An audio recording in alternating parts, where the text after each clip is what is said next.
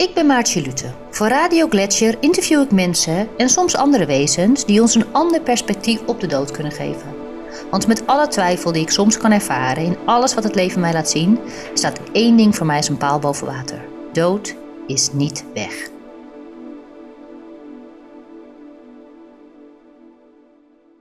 Vandaag is bij mij te gast Christel van der Meer. Ik vraag haar over haar visie op de dood en waarom zij zo uh, hamert op het feit dat we in plaats voor uh, weg te rennen voor de dood, de dood moeten leren in te sluiten. Um, zij noemt het zelf de dood op schoot nemen, in plaats van de dood je op de hielen te laten zitten. Want pas als jij begrijpt wat de dood is, ga je echt snappen wat het leven je te bieden heeft. Hi Christel. Hey, hallo Maartje. Hi, hallo. Ik ga je interviewen voor mijn programma Dood is niet weg van Radio Gletscher.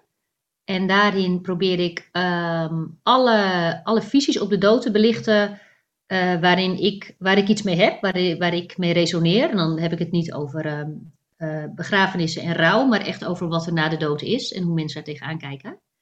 En de reden dat ik jou heb gevraagd is omdat jij uh, de legendarische woorden tegen mij sprak. Misschien is het wel de bedoeling dat je zoon overlijdt. Toen hij heel ziek was, hij was twee maanden oud toen bijna, en ik kwam bij jou. En dat zei jij tegen mij. En dat was voor het eerst dat ik zoiets hoorde. En dat heeft echt bij mij een proces in werking gezet. Misschien kunnen we daar zo nog iets meer over vertellen. Maar zo zijn wij met elkaar in contact gekomen. En ik uh, noem jou mijn spiritueel coach. Ik vroeg net aan jou, hoe wil je dat ik je noem? En toen zei je, ik weet het eigenlijk niet. Um, ja, dus um, misschien mijn eerste vraag. Wat heb jij met de dood? Heb jij iets met de dood? Uh, ja, ik denk dat ik heel veel met de dood heb. Maar dat ik dat lang me niet bewust was. Uh, je hebt eigenlijk verschillende lagen, maar ik kom er even te denken hoor, wanneer mijn eerste ervaring. Sowieso um, hebben natuurlijk een laag waarin mensen sterven. Hè? Dus letterlijk in je leven dat mensen sterven. Dat is eigenlijk de, de, nou, de stoffelijke vorm waarin mensen opeens gaan. Dus ik had een uh, lievelingsjuf, dat ik uh, acht was. Juffrouw Eline. En, en die stierf plotsklaps uh, in de nacht. Dus de volgende dag was ze niet meer op school. Um, dat heeft ontzettend... Um, ja, ik weet niet. Ik, ik heb heel erg een speciaal plekje had ik bij haar in haar hart dat kreeg ik ook nog te horen na haar dood. Dus dat voelde ik altijd ook. Ik voelde me heel erg gezien door haar. En ik heb eigenlijk toen een eerste ervaring gehad dat iemand met me mee reisde. Of dat ik voelde dat dood niet weg is. Zoals jij dat wel eens zegt. Um, dus in die zin was het voor mij altijd een, um, een soort dichtbij. Dus als mensen dan doodgaan, dan voelde ik eigenlijk misschien ze nog iets beter. Hoe voelde je dat dan? Ja, het is natuurlijk heel erg lastig om. om ja, dat is, nog, dat is nog steeds gaande in, in mij eigenlijk. Dat, ik, uh, dat het voor een zo'n vanzelfsprekend gevoel is. Dus dat ik. Um, doordat zij er niet meer was, leek het alsof ik haar beter kon voelen. Dus als ik, ja. als ik haar dagelijks zag in de klas, dan was ik eigenlijk ook afgeleid door alle dagelijkse dingen. En misschien dat ik een stickertje van haar kreeg als ik uh, iets goeds had gedaan of zo maar haar wie zij is of zo, of wat, uh, wat zij voor mij betekent, of, ja, haar voelen. Ja, het is natuurlijk super abstract wat ik nu zeg, maar dat ik wat Eline was of wie ze is, uh, daar had ik meer gevoel bij, een soort gevoeletje noemde ik dat toen, van uh, dat, ja, dat, ik, dat in mijn hart er een verbinding was met haar. Die dus doorging eigenlijk toen ze weg was. Dus, en dat was niet een heel erg missend gevoel ik wil daar later op terugkomen, want ik denk dat het voor mij altijd um, vrij abstracte ervaring is geweest. Om even een, een, sprong te maken naar veel later is er een goede vriendin van mij. Er zijn meer mensen die nog zijn gestorven, maar ik heb met een goede vriendin samengewoond en zij heeft uh, zelfmoord gepleegd. En uh, toen woonde ik al niet meer met haar. Maar ik kon haar nog steeds kan ik haar zo, ja, zo voelen wie zij in essentie is of wat zij voor mij betekende. Maar als ik langs haar huis reed, of langs bepaalde winkels of coffeeshops of zo, waar we dan gingen koffie drinken of met elkaar zitten, dan voelde ik fysiek heel erg een gemis van, ah ja, waar is ze? Ik kan haar niet meer beetpakken, ik kan haar niet meer, uh, we kunnen niet meer zo hard lachen. Of ik sliep ook heel vaak bij haar in bed, we waren echt uh, goede vriendinnen.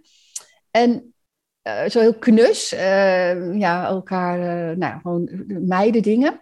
En dat die laag is een heel andere laag van missen. Dus de, de fysieke laag van missen, zeker als iemand lang in je leven is geweest, en als ik kan me ook voorstellen met echtparen, dat je de hele tijd misgrijpt. Je draait je om in je keuken en je denkt, waar is Willem nou? Of waar is, hè, waar is Marietje nou? En dat is super uh, kwetsbaar in het mensenhart. Dus dan ga je, wat ik noem dan, elke keer langs de scheur of langs de pijn van het scheiden.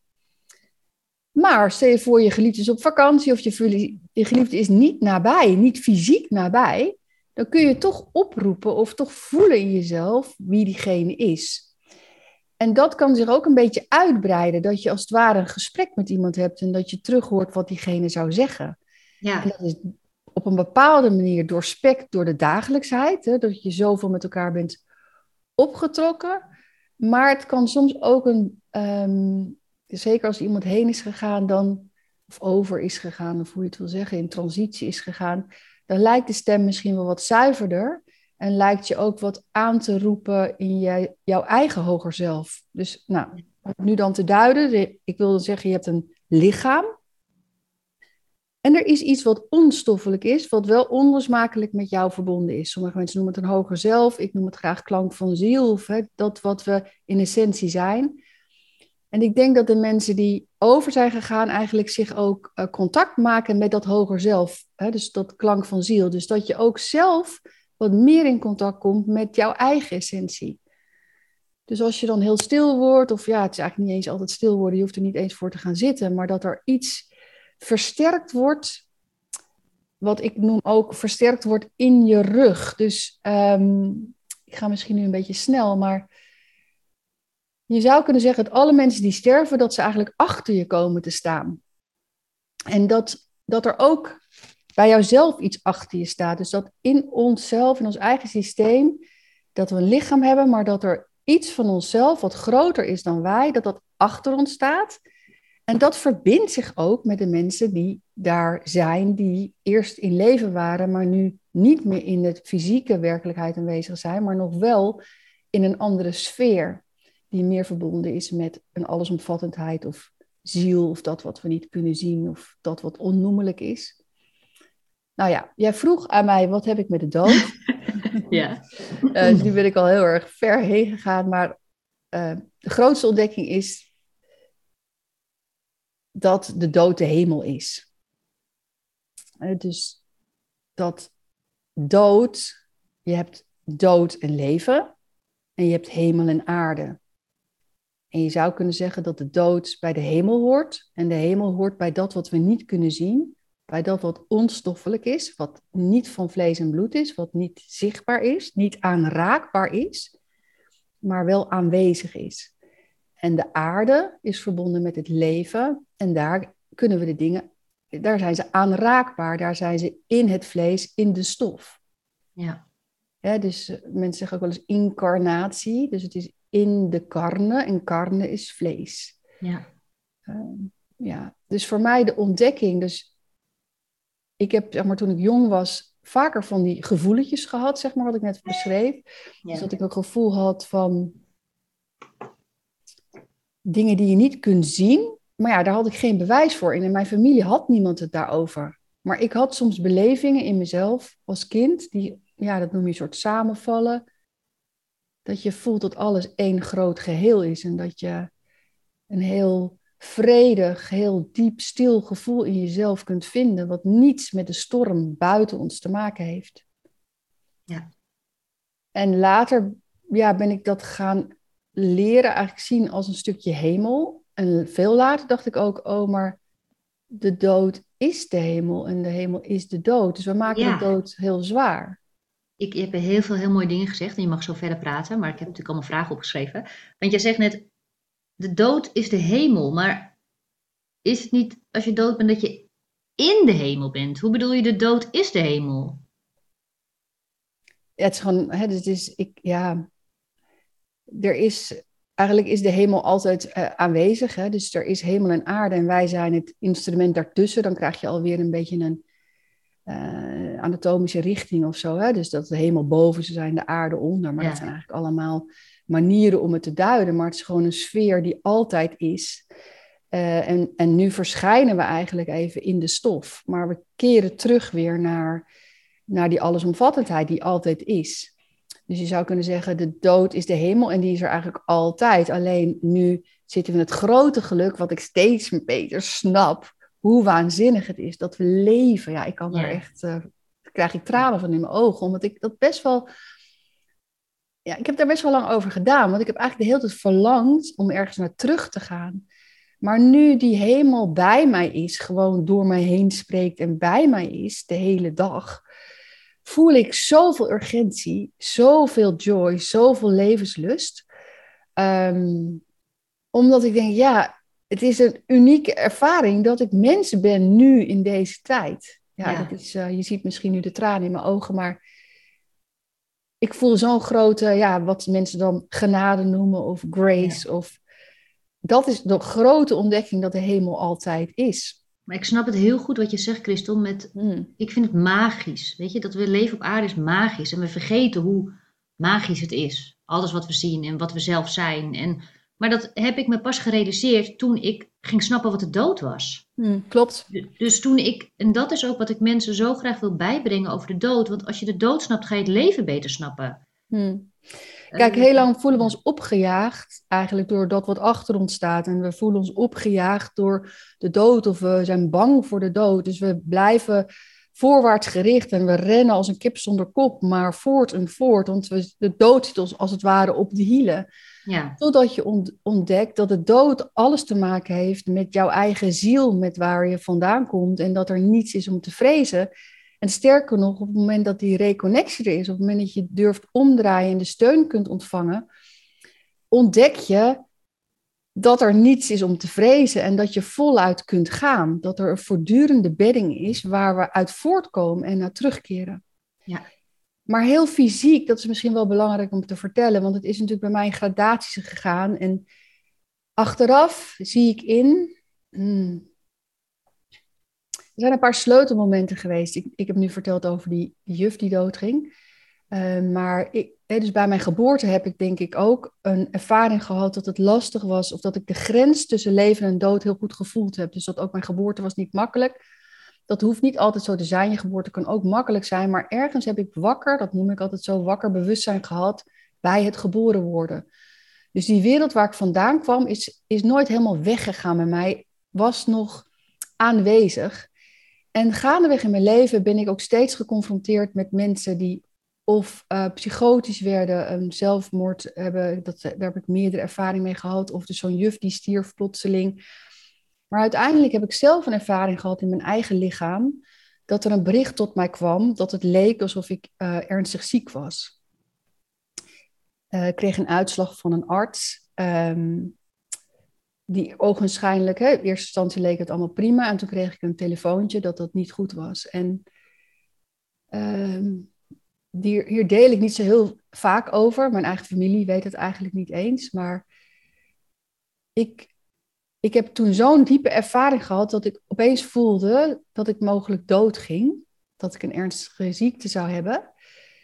En toen viel ik in een zo'n verlangen om te leven, of zo'n niet verlangen. Ik viel zeg maar in het leven, omdat de dood opeens bij me op schoot zat. Opeens besefte ik, het kan eindig zijn, maar ik wil leven.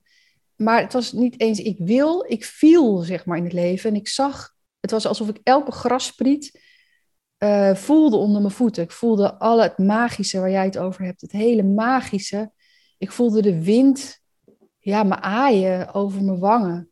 En ik voelde, als ik liep, dan leek het net alsof ik door poorten liep. Dan, dan leek het alsof de bomen naar me aan het wuiven waren en dat ik er onderdoor liep, zonder dat ik gek was.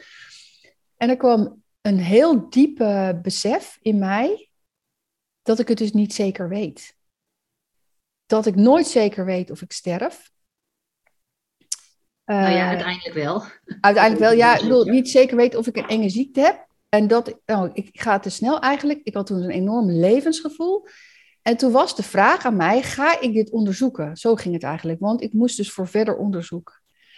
Oh ja, ga, ga ik verder onderzoeken of ik ziek ben? Ja, dus er was een negatieve uitslag en dan moest er verder onderzoek, er moesten scans gemaakt worden, et cetera. Maar op dat moment voelde ik zo'n levenskracht dat ik dacht, maar oké, ik kan dus nu uh, zeg maar volgende week die afspraak ingaan. Maar dan zit de dood op me op de hielen. Uh, ik voel me eigenlijk zo waanzinnig goed. Ik voel me zo waanzinnig goed. Hoe kan het dat ik me zo waanzinnig goed voel? Omdat ik de, de, de dood eigenlijk aanneem. Nu de dood bij mij op schoot zit, voel ik gigantisch van leven. En ik dacht, dit is echt een super, super staat waar ik in ben. Ja. Het was een super realisatie. Dus ik dacht, ik ga niet dat onderzoek doen. Ik dacht, je, ik ga het, niet. Je zegt altijd zo mooi tegen mij: ik heb het ingesloten. Ja. Het idee van de dood, ingesloten. Dat is het. Ik heb het ingesloten en daarmee kwam zoveel levenslust vrij. Ja. En vervolgens ben ik dus dat onderzoek nooit gaan doen. Ik dacht, nou, als ik dan heel angstig word, dan heb je hem weer. Dus als de doodje toch weer op de hielen gaat zitten, dat hij dus niet bij je op schoot zit, dat je hem niet ingesloten hebt voor je, maar dat je hem weer achter je plaatst, als het ware uh, iets wat er op de hielen zit, of wat eigenlijk tussen jou en het leven gaat staan, als een soort monster, als een soort dreigend gevaar. Uh, als ik, dacht, nou, als dat niet gebeurt, dan moet ik wel maar gaan onderzoeken. Maar ja, gaandeweg was een half jaar verder of zo. Toen begon iemand uh, tegen mij erover van, uh, maar heb je daar niks mee gedaan? En toen dacht ik, ja, misschien moet ik toch maar weer eens wat. En toen heb ik uiteindelijk toch een afspraak gemaakt met die dokter. en toen kwam ik in het ziekenhuis en toen bleek de dokter overleden, de dag ervoor. Dus mijn afspraak ging niet door. En voor mij was dat toen zo'n um, ja, bevestiging, of hoe, hoe moet ik het zeggen, van dat het echt een inwijdingskracht was geweest die me dat had gebracht.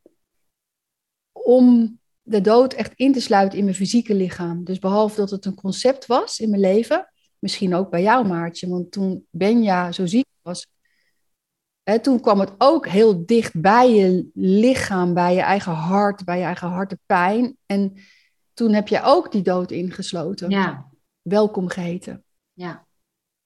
Ja, dus het insluiten van de dood is een gigantische kracht die heel erg nodig is in de wereld. Want het grotendeel van onze politiek, alles wat we in politiek bedrijven, alles hoe, hoe bedrijven georganiseerd zijn, hoe we ons leven organiseren, is allemaal gericht op het overleven van dat wat ons op de hielen zit. de dood willen vermijden. Ja. Waardoor we de hele tijd ertussen gaan zitten dat de natuurlijke ordening zijn werk niet kan doen. Want als je denkt over natuurlijke ordening, dat iets door ons heen wil spreken, door, door ons heen wil gedaan worden. En dat heeft alles te maken met een soort hemelse ordening, want dat is de werkelijke ordening. En hier voeren we een bestaan uit. Ja. Maar als we de hele tijd bang zijn voor dat wat door ons heen wil spreken, omdat we denken dat we fysiek dus doodgaan en daar dus dat moeten behoeden, dan zitten we onszelf in de weg. Maar ook alles wat de aarde ons aan schatten biedt, alle wijsheid die door ons heen komt, dat komt allemaal niet tot bloei en wasdom. Maar Christel, jij zegt dus, uh, want je zegt net, wij rennen dus weg voor de dood. Hmm. En het is zaak, of het, het, zou heel mooi zijn als je inderdaad kan omdraaien, hè, kan, kan uh, stilstaan en omdraaien. En, en je schetst net een voorbeeld waar dat bij jou is gebeurd. Hè, dat je hmm. dacht dat je ziek was en uiteindelijk, nou ja, blijkbaar niet, want je bent hier nog. Dus dat hmm. is waarschijnlijk goed gekomen. Um, en, en je schetste ook eventjes kort al mijn voorbeeld. Dat ik dus, dat mijn zoontje heel erg ziek was. Dat we niet wisten of hij doodging. Maar dat ik het idee van zijn sterven eigenlijk heb ingesloten. Doordat jij zei, wat nou als de bedoeling is dat hij overlijdt. Hmm. Ehm, en hij is wel overleden. Dus, um, maar dat heeft, dat heeft mij heel veel gebracht. Hè? Dat, dat het idee van, inderdaad, hij kan doodgaan om dat ook toe te laten. Heeft daardoor nog veel meer toe kunnen laten. Um, jij kan het heel mooi uitleggen en duiden. en toch, ik, ik geloof dus inderdaad uh, weet je, Marieke, mijn beste, een van mijn beste vriendinnen die jij ook kent, is vorig jaar ook overleden. Daar ben ik ook heel dichtbij geweest.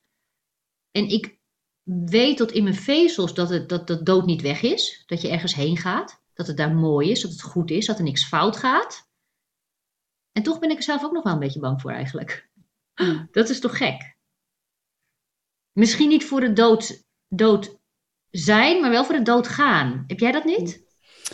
Ja, ik denk aan, dat is dus wat ik eh, wel eens, ehm, wat ik wil zeggen, dat voor mij, ik ben heel veel bezig met overgave. Dus je, je hebt mensen die zeggen van overleven naar leven. Uh, dat is ook een hele mooie zin. Maar wat ik ook een hele mooie zin vind, is van overgave naar over, uh, van overleven naar overgave. Ja. En uh, de overgave aan dat wat sterft, en dat kan een gedachte zijn, dat kan een project zijn wat eindigt, dat kan uh, statusverlies zijn, kan uh, het verlies zijn van geliefden in de zin van dat relaties beëindigen, maar ook letterlijk verlies van mensen. Maar ook het verlies van hè, onze uiterlijk schoon, het verlies van um, onze fysieke um, conditie, gezondheid of ziekte, of het afsterven van lichaamsdelen, of erger nog echt sterven. Ja, ik, ik voel dus nu ook ontroering, omdat ik um, ja, een heel diepe, diepe verbinding voel en, en compassie voor alle wezens die dat pad bewust gaan. Dus ik denk dat het voor mij ook zo geschreven staat dat eh, ik ga uiteindelijk sterven en ik weet niet hoe ik ga sterven, maar ik zal te maken hebben met fysieke pijn, met, uh, wat zeggen ze in het Engels, deterioration of zo, of nou ja, ver, ver, afta uh, aftakeling, verval. verval, aftakeling. En dat hoeft niet. Je kan natuurlijk ook in één keer dood neervallen. Dat kan ook. Uh, maar ik weet, voor mij is het een hele klus geweest om dit lichaam te embodyen. Om helemaal aanwezig te zijn in dit lichaam. Daar heb ik dus heel lang over gedaan. Eerlijk gezegd denk ik dat ik me daar tot mijn 35ste, 42ste over gedaan heb. En dat proces is nog steeds gaande. Om steeds meer de ziel, dus dat deel wat onstoffelijk is, wat wij, wat ik dan hemel noem, of uh, dat, dat, dat, dat wat zich oorsprong noemt, of bron om dat helemaal te verinnerlijken, om dat in al mijn cellen van al mijn lichaam toe te staan. Daarvoor heb ik ook een weg moeten vrijbanen. Daarvoor heb ik mezelf ook door verkramping, door alle verklevingen, door dingen waardoor ik dicht en vast was komen te zitten in die overlevingsstand vanaf jongs af aan, heb ik stuk voor stuk moeten leren smelten, openen, openen, openen, openen, om dat lichaam steeds meer open te krijgen voor die klank van ziel of dat wat door me heen wil spreken. En maar wat heb je daaraan? Als, als, als, je, als je klank van ziel helemaal in je lijf zit? Nou, omdat je dan echt letterlijk gestuurd wordt. Ik voel dat ik niet meer hoef te beslissen waar ik heen ga, maar dat ik kan leunen eigenlijk in het bestaan. Net zoals een boom gewoon staat en weet wat hij moet doen, zijn wij daar ook voor ontworpen. En het is niet genoeg als je gewoon contact kan maken met je hoger zelf of met klank van ziel. Dat is niet nou, genoeg. Je moet het helemaal in je lichaam toe. Nou, ik voel uh, wat er gebeurt is dat, mijn, uh, dat wat ik ben ook de aarde bereikt. Dus dat is eigenlijk altijd als ik dit werk doe van embodiment. Het eerste wat gebeurt is dat het naar mijn voeten gaat.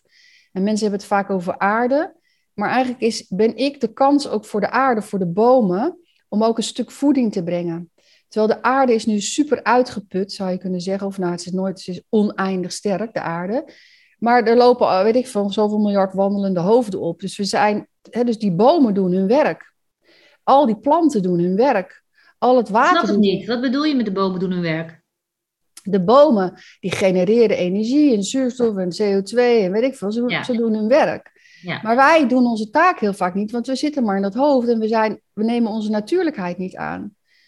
Dus ergens met ik denk dus ik besta, zijn we hoger komen zitten hè, vanaf de 17e eeuw. We hebben superveel dingen ontwikkeld, maar je ziet ook dat de aarde eigenlijk in brand staat. En je zou de aarde kunnen zien, dat is het vlees, het, de stof. En dat is ook ons lichaam. Ja. Maar het is, de bedoeling is dat we samenvallen. Dat die, wij zijn een kans waar die twee gebieden helemaal samenvallen. En dat zijn wij een soort, soort zender of een soort kanaal tussen de aarde en, en dat erboven? Ja, we zijn één geheel van die twee. Hè, van die twee het, zijn eigenlijk, het is geen twee, het is één. In onszelf is het is een ervaring van eenheid. Dus we wonen in de dualiteit, maar we zijn eigenlijk non-duale wezens. En dat embodyen, dus waar ik het over had, dat is eigenlijk ook de terugweg. De terugweg gaat erover dat je dat lichaam weer loslaat. En ik heb het idee dat ik dus de, mijn leven al bezig ben met te oefenen met overgave. Dus de overgave, wat jij dan noemt aan, hè, dat, je, dat je gevoel geeft aan het contact wat je hebt of roeping die je hebt op bepaalde gedachten of uh, wat jij ook hebt gedaan. Je hebt je werk opgezegd of je hebt dingen gedaan, hè, je volgt, je maakt een overgave. Maar er zijn overgave is op zoveel lagen te beleven. Maar ik voel het voor mij persoonlijk als een soort taak dat als ik overga, dat er sleutelmomenten zijn. Dus dat, uh, dat we dus uit een soort abstractie komen wat niet stoffelijk is. Dan gaan we door een vernauwing heen en dan komen we in een lichaam wat heel erg een benauwde, wat een vrijwillige overgave is aan de benauwenis van een lichaam. Want we zitten wel in de beperking van dit lichaam en ik, ik, ik kan heel dicht bij jou zijn, maar ik ben jou niet, zeg maar. Dus, dus uh, die scheiding komen we steeds tegen in, het, in de, in het non-duale. We komen steeds in die pijn van het scheiden op de aarde, omdat we niet, we zijn los van elkaar. Dus jij moest Benja toch loslaten op een fysiek niveau. Op een ander niveau ben je verbonden. Klopt, hij voelt nu voor mij, uh, je, houd het vast hè, alsjeblieft zo verder praten, maar um, hij voelt nu voor mij veel meer in mij dan toen hij er was. Ik voel me nu veel meer met hem verbonden. Ja, dat is het gekke. Dus het is een illusie. De, scheiding is een illusie, maar op fysiek niveau kunnen we hem heel erg waarnemen. En zeker als onze geliefdes vertrekken of onze kinderen gaan uit huis of, of gaan echt dood. Of, hè. Dus op een menselijk niveau raken we gebutst en gehavend. Maar het is elke keer een kans om je te beseffen dat, dat, dat, we, dat, uh, dat we een eenheid zijn. Dus wat je, precies wat jij beschrijft eigenlijk. Dus je gaat eerst door de pijn heen. Je gaat elke dag naar het ziekenhuis. Je wil hem niet kwijt. En in je mensenhart had je allerlei verwachtingen ook over wat hij ging doen. En hij was ook een broertje voor je andere zoon. En al die dingen, al die beelden. En toch toen je de natuurlijkheid zijn beloop liet, of hè, over, je overgaf aan wat hij bestaan, ja. aan het bestaan, heb je een, een veel diepere eenheidservaring met hem. En natuurlijk is het nog steeds een gemis dat hij op dagelijks niveau er niet is. Hè? Of dat je, je moeder of dat je zoon geen broertje heeft. Dat is bijvoorbeeld een heel concreet iets. Dat dat jongere broertje van hem er niet is. En daar zal hij ook weer zijn weg in gaan. Daar is heel verdrietig over nog steeds, ja. Ja, zeker. Want uh, ja, hij is niet echt oudste kind geworden in die zin, hè, over zijn over zijn broertje. Um, ja. en dus, er komen maar je had het net over sleutelmomenten? Ja, dus het sleutelmoment, er zijn dus, en ik denk dat dat per inwijding verschilt, maar dat het voor mij duidelijk is geworden, voor mij persoonlijk, dat iets in mij iets wil snappen wat leven is en wat dood is. Wat waarachtige levensenergie en wat valse levensenergie is. En wat, wat is leven? Dus ik denk dat ik al heel jong uh, met die vraag eigenlijk op aarde kwam, al door mijn geboorte, omdat ik eigenlijk iets heb ervaren dat ik iets kwijtraakte. Uh, en dat ik daar heel jong al bewustzijn over had en heel jong al naar zocht van waar is het nou?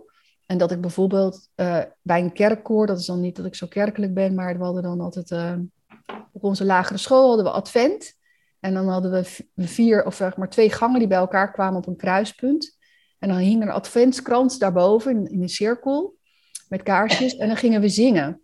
En in dat zingen voelde ik dat, dat die bronkracht, denk ik, in mij uh, versterken. Of dan dacht ik, ah, weet je, dan voelde ik me helemaal gerustgesteld dat het toch ergens was. En dat waren sporadische dingen, totdat ik 18 werd en wat meer met filosofie en spiritualiteit in aanraking kwam en meer bronnen ging vinden. Ja. Dus terug, terugkomend op de sleutelmoment, ik heb het idee dat ik met wakker bewustzijn ben geboren, dat ik iets heb meegemaakt over de pijn van het scheiden, iets heb geproefd van wat onstoffelijk is en wat stof is, wat het betekent, wat het betekent om in de benauwenis van het lichaam te landen. En dat ik gaandeweg mijn leven de hele tijd een onderzoek aan het doen ben. Hoe kan ik, hoe kan ik me overgeven en de vrijheid vinden? Hoe kan ik bronkracht terugvinden hier op aarde? Hoe werkt dat? Wat is dan leven? Wat is dan dood? Wat is waarachtig leven?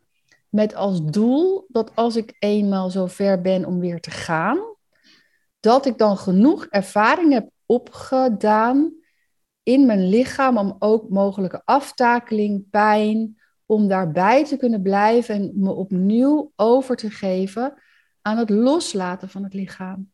Wat op dat punt waarschijnlijk weer een hele tour zal zijn, omdat ik kinderen heb, of weet ik veel wat, of ik nog helemaal niet wil, omdat ik nog heel veel te doen heb. Of... Ja. Maar ik denk dat het de bedoeling is dat ik, dus voor mij persoonlijk is het een, zeker toen ik die ervaring had rondom dat fysieke ding met mijzelf, ehm, dat het voor mij zo geschreven staat dat ik heel veel kennis en ervaring wil opdoen over die transitie. Maar ja, ik ga maar één keer dood. Dus daar heb ik ook van gevoeld. Ik moet goed opletten bij mensen die sterven. Hoe gebeurt dat? Hoe gaat dat? En hoe is, wat is sterven allemaal? Inderdaad, een gedachte die sterft, een persoon die uit je leven verdwijnt. Hoe ga ik om met dat wat kapot is of wat ogenschijnlijk niet heel is?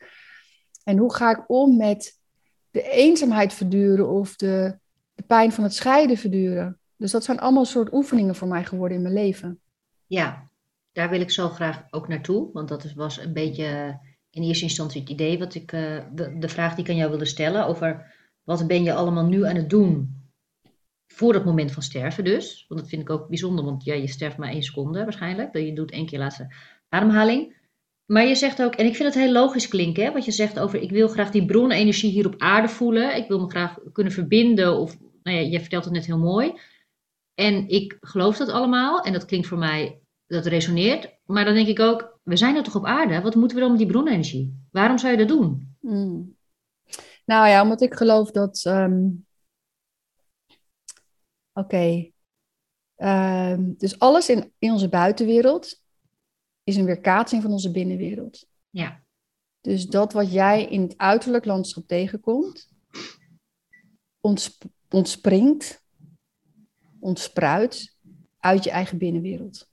Dat is super heftig. dus het idee is dat alles wat ik zie, wat ik zie, zie ik omdat mijn binnenwereld er is. En wat jij ziet, zie je vanuit jouw binnenwereld. Ja. En daar kunnen we er ook over hebben. Hm? Die binnenwereld, die kan heel erg gedreven zijn door je hoofd, door je overlevingsstructuur, door wonden die je hebt meegemaakt in je fysieke lichaam, herinneringen die je hebt opgebouwd, allerlei systemen die je hebt opgebouwd, als een perfectionist of als een overlever, hè, dat je altijd bang bent voor dreiging, dat er altijd enge dingen kunnen gebeuren op aarde, omdat je toen je als kind was een keer ging oversteken en iemand nou, je hebt zien verongelukken, ik zeg maar wat, en dat je vervolgens in een programmering zit in je binnenwereld over de wereld is eng en er kan elke dag iets heel vreselijks gebeuren. Dan is je binnenwereld ehm, eigenlijk geprogrammeerd door een stuk overleving wat in principe niet je natuurlijkheid is. Als je teruggaat naar die boom, die is ontvankelijk voor alle weersomstandigheden, voor alle invloeden vanuit de buitenwereld, of voor alles wat er is aan fysieke realiteit. En die boom kan zichzelf reguleren vanuit een natuurlijke ordening. Ja, er gaat niks fout. Nee. Voor die boom. Nee, er gaat niks fout. En je ziet ook in de natuur lost het altijd gigantisch goed op op allerlei gekke manieren. Uh, wonderbaarlijke manieren. Nou, als je je voorstelt dat wij natuurlijke wezens zijn, dat we in de baarmoeder zitten wij. In die baarmoeder groeien we. En er groeit ook iets waanzinnigs. Er groeit dus een lichaam. Niemand zegt hoe dat moet gebeuren, maar dat gebeurt dus ook gewoon. Dus daar zit een hele grote natuurlijkheid in. En er is een, iets wat je zou kunnen noemen bewustzijn, of potentie die in dat wezen zit, die uh, later opgroeit en zijn eigen koers vaart. Dus ik was onlangs jarig en mijn moeder zei in een speech van, nou, je bent jezelf geworden, hè, ondanks mij. Of, hè, dus het is, mijn moeder heeft, draait zich nu om naar mij en ze denkt, wat is dat uh, voor wezen? Dus ik lijk natuurlijk op haar, maar ik heb gewoon een hele andere weg gekozen. Nou, als je het hebt over bron in jezelf, dus ik voel dus dat ik lange tijd heb geleefd, uh, dat ik mijn programmering, mijn eigen buitenwereld in de weg zat. Voor een deel. Voor een deel is het ook nodig. Hè? Voor een deel ga je het aardse pad en doe je dat van overleving. En ik kwam bijvoorbeeld als filmmaker uh, te werk, wat helemaal klopt. Um, maar ik bracht zelf steeds ordening aan. Dus ik maakte dan hele belangrijke films, wat ik hele belangrijke films mhm. vond. Het goede voor de aarde, het goede voor de mensheid, over asielzoekers, meisjes die verweest waren in Amsterdam Zuidoost. En nou, een heel goed voorbeeld daarvan is Moeder Teresa, wat ik wel eens gebruik. Moeder Teresa die ehm, had dus honderdduizenden wezen heeft zij gered. Hè? Dus zij heeft goed gedaan hè, op aarde. Maar zij was zelf depressief of ze is onder verdachte omstandigheden zelfs gestorven. Zij zelf kon ze eigenlijk niet drinken uit wat ik bronkracht noem. Dus iets was in haar heel, uh, heel erg aan het overleven, maar deed wel goed. Nou is het niet zo dat ze het fout is wat ze gedaan heeft, maar klopte wat ze deed, klopte dat volgens de ordening. Dus wat ik bedoel, de hemelse ordening. En dat is die bronkracht waar ik het over heb, is dat we heel vaak leven op valse levensenergie. Zij overleefde haar eigen verweestheid op aarde. Iets in haar was iets kwijtgeraakt. Ze dacht, nou, als ik non word, of misschien vonden haar ouders dat ze non moest worden. Bij de heilsoldaten vind ik iets van die hemel terug. Ik ga heel goed doen, want elke wees die ik tegenkom, die ga ik redden.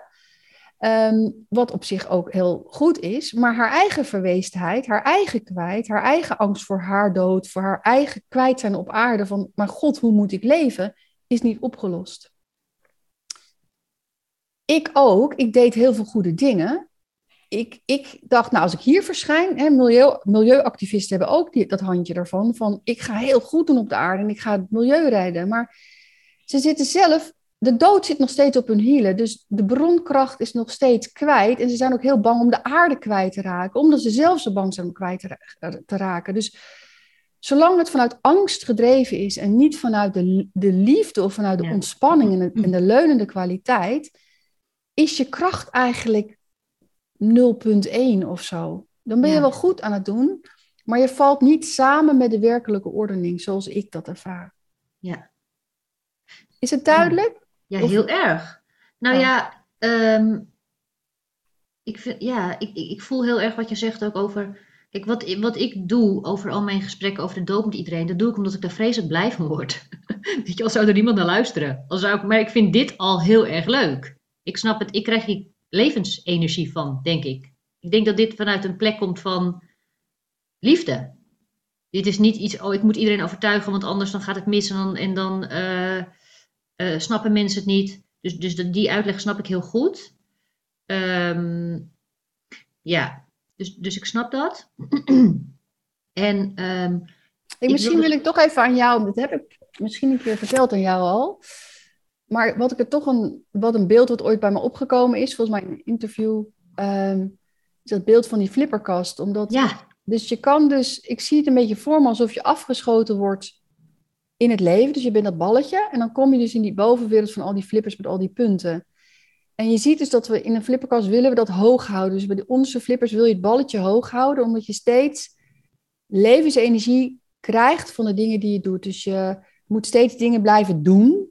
Uh, die denkt, nou, als ik nou een goede studie heb gedaan, nou heb ik 50 punten. Als ik dan vanuit mijn studie, dan vanuit die 50 punten kaats ik naar die 100 punten, want dan heb ik die baan en dan vind ik die vrouw en dan pam, pam, pam. Nou, dan ga ik een vakantie boeken. En elke keer als dat balletje valt, um, eigenlijk nou, de onderkant van die, die twee onderste flippers, dan gaan we heel als een gek lopen rammen op die kast om dat hoog te houden. En ergens de dood op schoot nemen is het verlies aannemen, de overgave aannemen, dat je eigenlijk niks bent. En vrijwillig, oké, nou nu valt die bal beneden. Ja. En, en kan ik vertrouwen dat het dient dat ik, dat ik dieper val en ik heb ontdekt dat daar dus een regenererend vermogen is. Als ik mijn eigen failliet, mijn eigen kwijt, mijn eigen angst voor de dood, als ik me daarin laat vallen, als ik durf te blijven daar waar ik heel bang ben en ik durf te vallen, vallen, vallen, blijkt daar een bron te zijn, een regenererende bron, die zo dragend is, zo steunend, die mij terugbrengt in het leven, maar zonder dat ik ooit nog bang hoef te zijn om tussen die flippers door te vallen. Waardoor ik de werkelijke bron van leven of stuwende kracht van leven, die werkelijke ordening, mij vind. Maar ik zal dus bereid moeten zijn te durven vallen in het niet weten, in het kwijt, in mijn bang voor de dood, wat jij ook, waar jij ook door bent gegaan met Benja. Ja. Dat je eerst. dat, dat heb je mij zo goed uitgelegd toen en het is zo goed gelukt. dus toch, het is echt goed gelukt. Want het moment dat, ik, ik, dat ik naar hem toe ging in het ziekenhuis en ja, ik had dat gesprek met jou gehad. Hè. We zijn er nog steeds niet over uit of het bij het eerste of het tweede gesprek was, weet je nog. Maar ik denk eerste, jij denkt tweede. Maakt ook niet uit. En ik ging naar hem toe. En dat ik echt dacht, ik heb echt tegen hem gezegd toen, ik, ik wil het allerliefst dat je bij me blijft. Maar als je moet gaan, is het ook echt oké. En het kwam echt uit mijn tenen dat ik dat zei. En dat ik heen reed naar het ziekenhuis, wist ik al dat ik dat ging doen. En toen dacht ik wel, als ik dat dan kan, dan blijft hij leven. Dan heb ik het geleerd. Weet je, dat stukje ego die dan wel, dat wel weer gaat flipperen.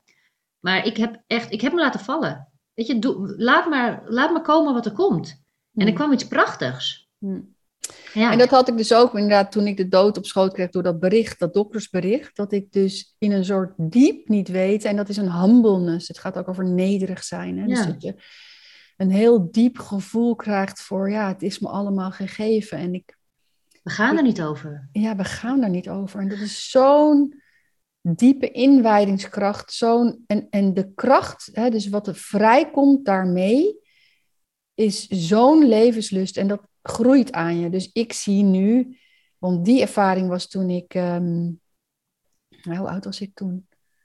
Nou, 38 of 37, ik weet het niet meer. Maar je ziet dus dat, dat vallen en dat paadje leren kennen, dat het alleen maar dieper wordt en voedender wordt en dat je steeds meer gevonden wordt.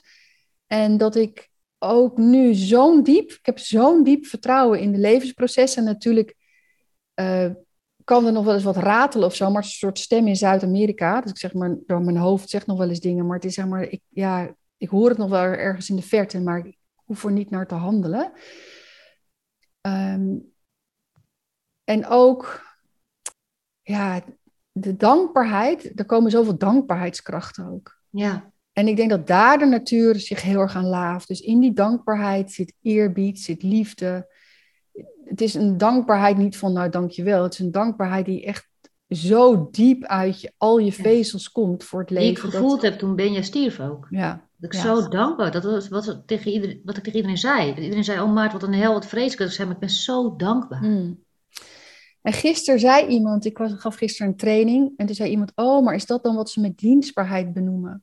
Bedoelen. Bedoelen. is, dat, is dat de hoogste vorm van dienstbaarheid? En toen dacht ik, ja, dat is heel mooi dat je dat zegt, omdat ik voor mij ook voel dat als die ordening begint te kloppen, dat je een heel diep gevoel van dankbaarheid krijgt, een heel diep gevoel voor dienen. Maar het is een moeiteloos dienen. En het is een soort willoos. Het is echt dat je je eigen wil naast die van het bestaan legt. Dus in mijn training ook, ik hoef niet zelf iets te willen of zelf iets te bedenken. Ik hoef alleen maar te verschijnen. En het klinkt zo vaag, maar voor mij is het zo dichtbij en zo moeiteloos. En het voelt zo dienstbaar aan dat wat wil komen. Maar zolang ik denk, ik moet deze persoon redden, zoals moeder Teresa, ik moet dit redden, ik moet de wereld redden, ik moet de persoon redden, dan ga ik dat doen op mijn geëikte manier. Maar soms loopt iets helemaal in het honderd of in het slop of in een training. Voel ik gewoon, ja, ik kan nu niks zeggen. Er komt gewoon geen woorden uit mijn mond. Nou, dan zeg ik dus gewoon niks. En dan kunnen andere mensen denken in die training: oh my god, ze zegt nu niks. En er is dus ook nog wel een ver weg stem in mij die denkt, ja, nou ja. Maar ik, ik weet dus dat ik niks kan zeggen. En dan zie je dat op wonderbaarlijke wijze, op die dag of een dag later, dat zich iets begint te shiften in die persoon, dat er dan iets naar buiten komt of dat iemand anders iets doet. En dat er een magische ontwikkeling ontstaat, een magische ordening ontstaat, waarin heling gevonden wordt. Terwijl als ik dat moment eerder met mijn kristelstem, met mijn persoonlijkheidskristalstem zou gaan redderen, was die kracht 0,01 geweest. Ja. Terwijl die natuurlijke ordening, die verbonden is dus met de dood, met de hemel, dus hemel op aarde, ja, ja dan is die magisch. Maar ik, ik heb mezelf dus door die flippers laten vallen. Blijf je daar dan? Of kan je ook weer per ongeluk teruggaan? Zijn nee, je, wordt steeds opnieuw, eigenlijk kom je weer in dat bakje te liggen. Dan weer opnieuw je afgeschoten. Alleen er is geen kramp meer op dat je daarboven hoeft te blijven. Ja. Ehm, ik wil graag nog eventjes terug naar ehm, dat stukje dat jij zegt. Ehm, ik, probeer, ik weet niet meer hoe jij het verwoordde, maar dat je heel veel dingen wil ervaren of bij wil blijven voor het moment dat je sterft. Hè? Kan, kan, je, kan, je kan de een beter dood zijn dan de ander? ik bedoel, ik kan me voorstellen dat de een beter kan leven tussen haakjes, hè, waarachtiger of misschien niet als een walking, walking head zoals jij dat noemt, dus dat je meer bewust leeft, maar kan je dan ook bewuster dood zijn? Weet je, wat heb je eraan als je toch allemaal doodgaat, om er nu al zo mee bezig te zijn om nou ja, ik, uh, moment ja, ik goed te ervaren of zo. Ja, ik moet nu ook weer een beetje, ik krijg nu ook weer een beetje tranen in mijn ogen van ontroering. Ik, ik krijg het af en toe en dan je raakt aan iets wat voor mij heel waar is, denk ik. Dat ik daarom nu een beetje zo ontroerd voel. Ik voel iets door me heen bewegen. En ik moet een beetje lachen ook. En um, het gaat natuurlijk niet over beter of... Uh... Nee, maar ik weet dat jij, wat jij gaat zeggen dat het waar is, maar ik wil het gewoon zo graag uit jouw mond horen met jouw mooie woorden. Jawel, maar nee, het is ook zo... Um... Kijk, ik, ik, ik voel me heel erg aangeraakt door die vraag, omdat... Um...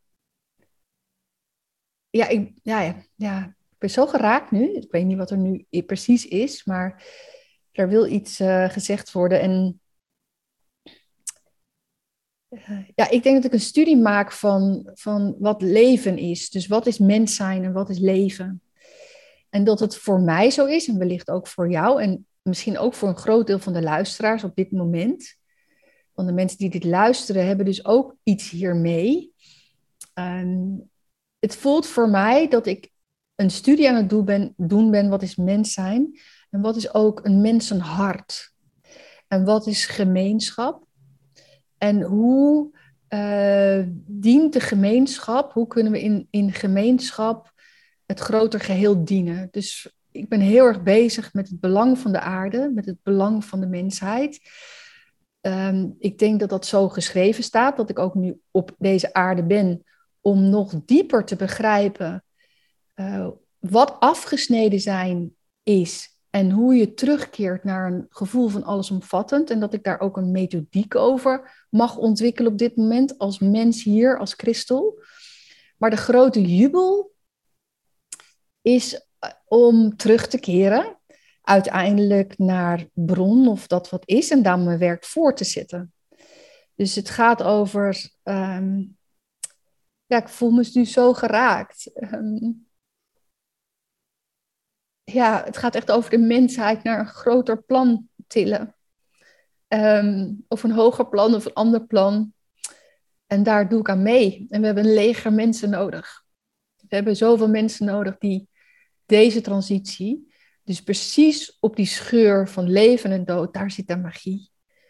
Dat durven doorleven, daarbij kunnen blijven, dat opent de weg naar gevonden worden. En als we gevonden worden, dan tillen we de mensheid naar een hoger plan. Ik heb dit nog nooit zo gezegd, dus dank je wel, Martje. Ja.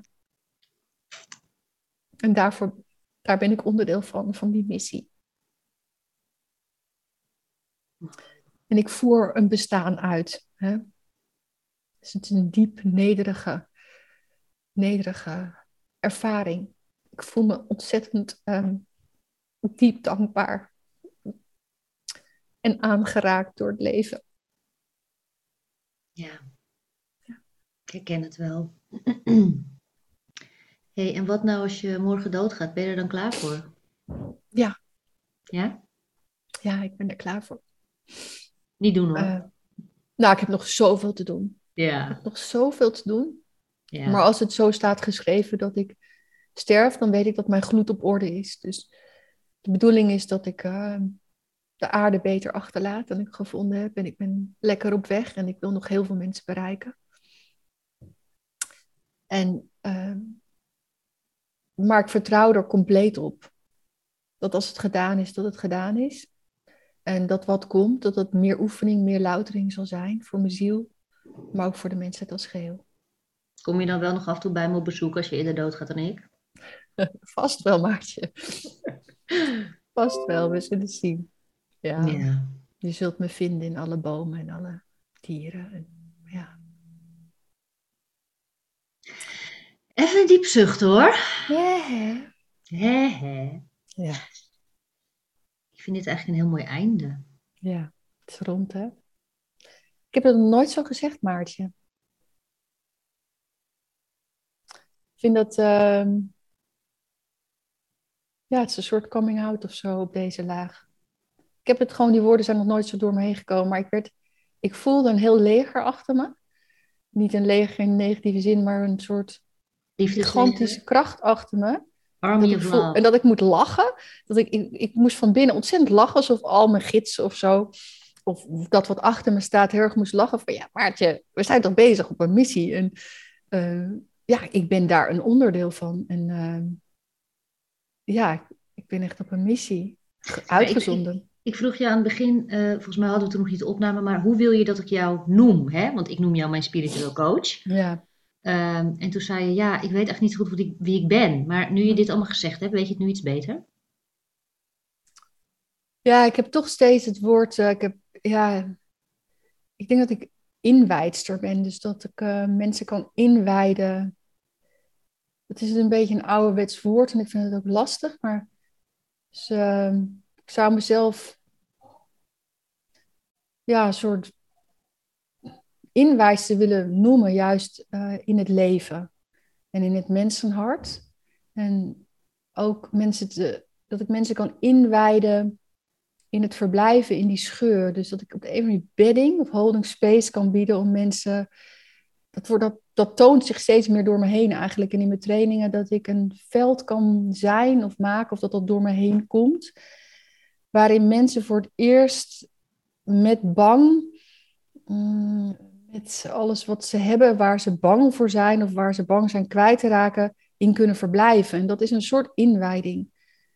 Wat ik denk dat ik wil dat heel erg op de menselijke manier doen, op de menselijke maat, zonder enige middelen of plantmedicijnen of zo, maar heel erg vanuit het mensenhart en het mensenbekken. Dus ik werk heel erg voor met het lichaam.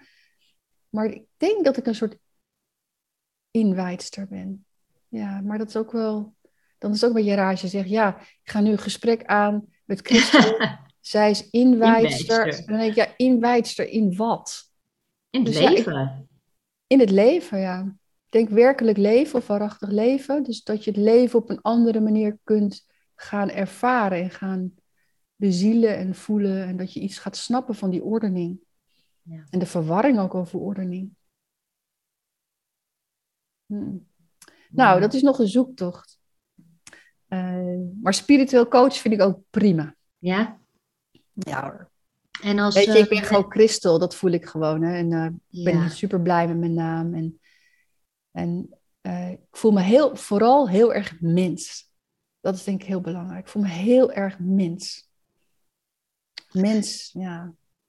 En, en als mensen nu denken, wat een leuk mens. Ik wil daar wel dus mee, ik, ik, wil er meer van weten. Waar, waar, moet, waar kunnen ze je vinden? Op christelvandermeer.nl dat is het makkelijkste. En voel dat mijn werk heel erg aan het. Uh, kijk, mijn praktijk gaat een beetje uit zijn voegen momenteel met één op één. Uh, maar ik voel dat er een grotere. Um, dat ik ergens doorheen aan het gaan ben en dat, er, dat ik eigenlijk wat meer naar groepswerk ga verschuiven. Vrouwen kunnen sowieso, kan ik ze heel erg aanraden, mee te gaan op reis. Want op, de, op die reis, dat is eigenlijk één grote inwijding. Ja. Er gebeurt zoveel, echt voor het leven ja, dat is ook echt zo. De mensen die met mij op reis zijn gegaan, zitten daar nog steeds in. In de verandering van trilling of de transitie. Ja. Dankjewel, lieve Christel. Ja, ik uh, voel me heel erg ontroerd. Uh, dankjewel, Maarsje, voor, me, uh, voor het ruimte geven. Voor de woorden die ik mag spreken, dat jij de brug bouwt. Ja, dankjewel. Een diep dankjewel. Ook namens alle wezens die met mij betrokken zijn en bij jou betrokken zijn. Maar fijn dat we dit kunnen doen. Auw. Auw.